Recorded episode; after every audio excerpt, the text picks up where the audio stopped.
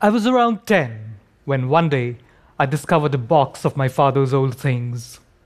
In it, under a bunch of his college textbooks, was a pair of black, corduroy, bell bottom pants. These pants were awful, musty, and moth eaten, and of course I fell in love with them. I'd never seen anything like them. Until that day, all I'd ever known and worn was my school uniform, which, in fact, I was pretty grateful for, because from quite a young age, I'd realized I was somewhat different.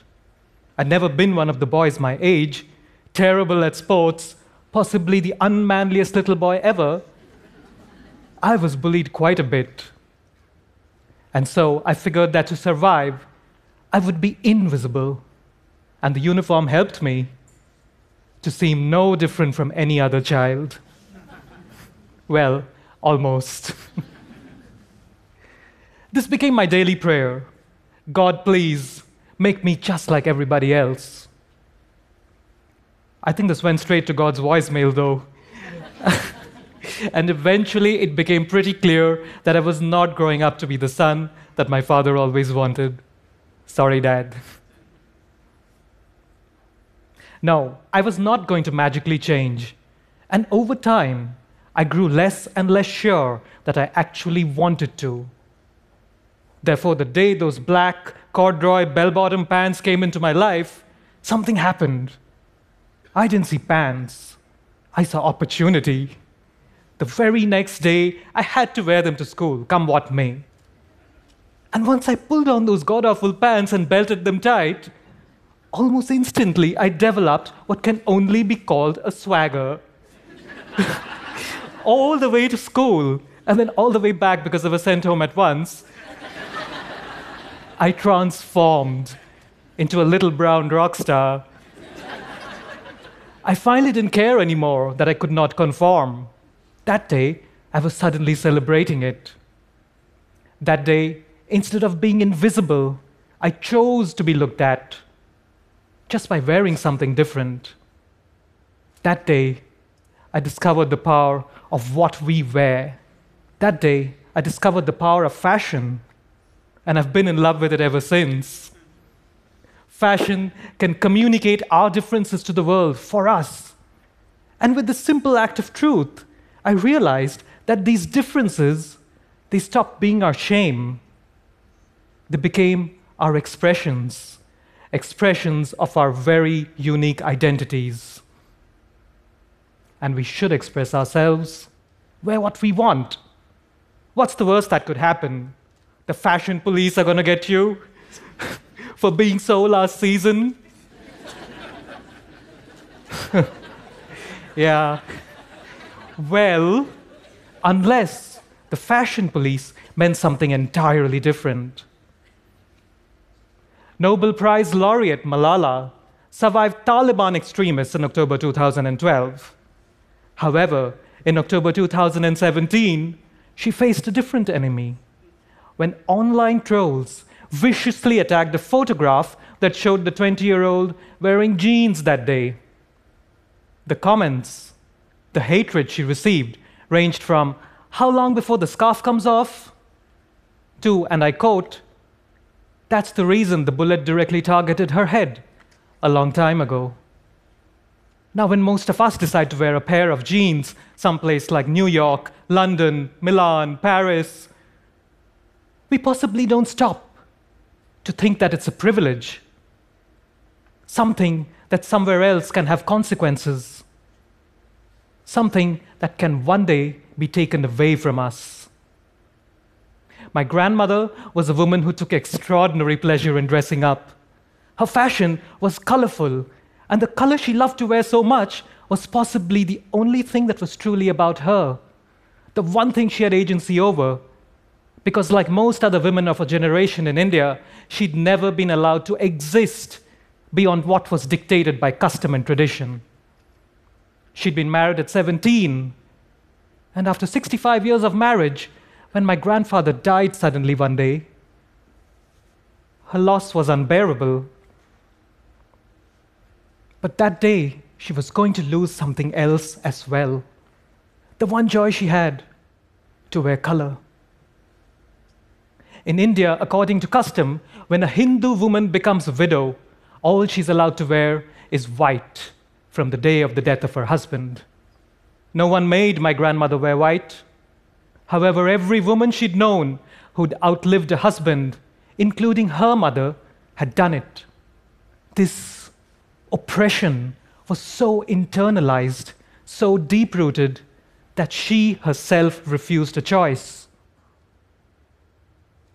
She passed away this year, and until the day she died, she continued to wear only white. I have a photograph with her from earlier, happier times. In it, you can't really see what she's wearing. The photo's in black and white. However, from the way she's smiling in it, you just know she's wearing color. This is also what fashion can do. It has the power to fill us with joy the joy of freedom to choose for ourselves how we want to look, how we want to live. A freedom worth fighting for.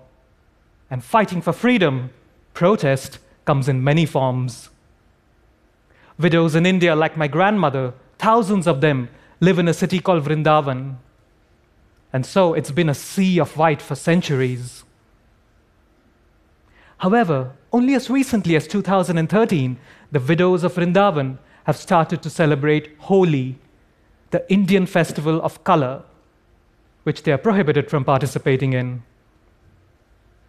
On this one day in March, these women take the traditional colored powder of the festival and color each other.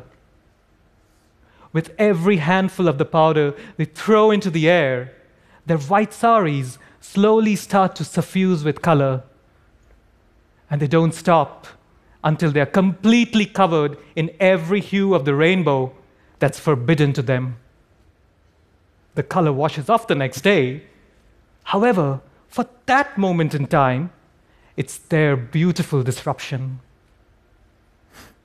This disruption, any kind of dissonance, can be the first gauntlet we throw down in a battle against oppression.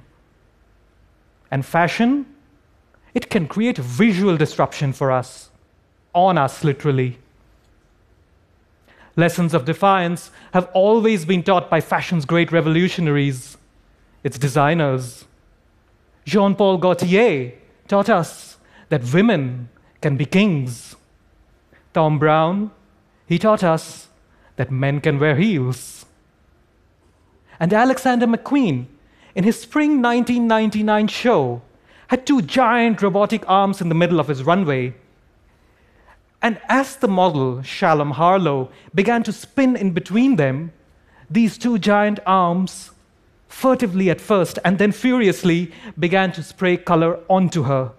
McQueen, thus, before he took his own life, taught us that this body of ours is a canvas, a canvas we get to paint however we want.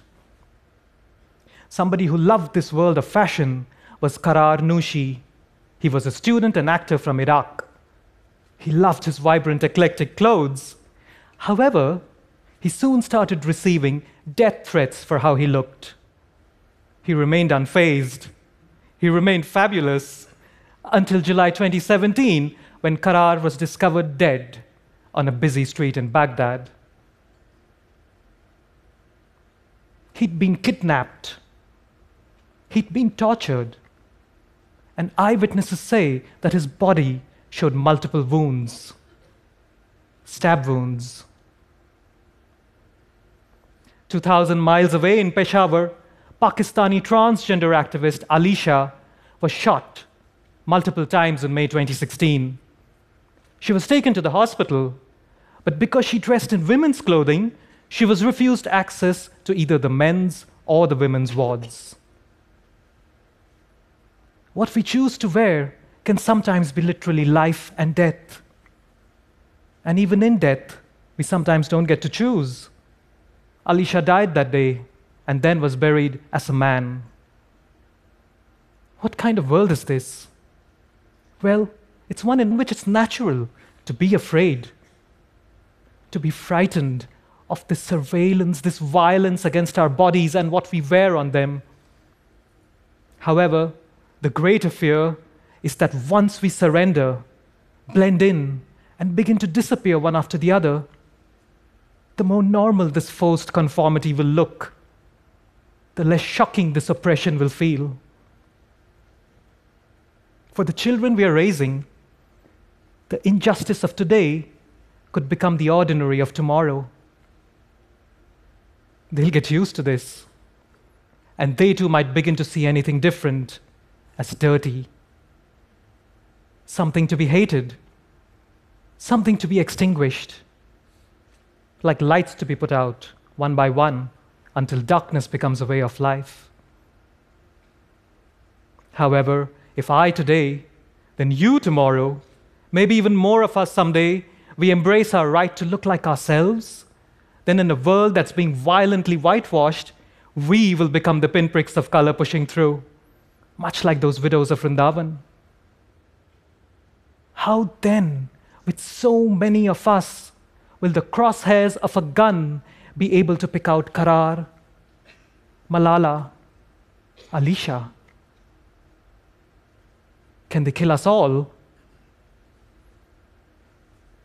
The time is now to stand up, to stand out, where sameness is safeness, with something as simple as what we wear, we can draw every eye to ourselves, to say that there are differences in this world and there always will be. Get used to it. And this we can say without a single word. Fashion can give us a language for dissent. It can give us courage. Fashion can let us literally wear our courage on our sleeves. So wear it. Wear it like armor.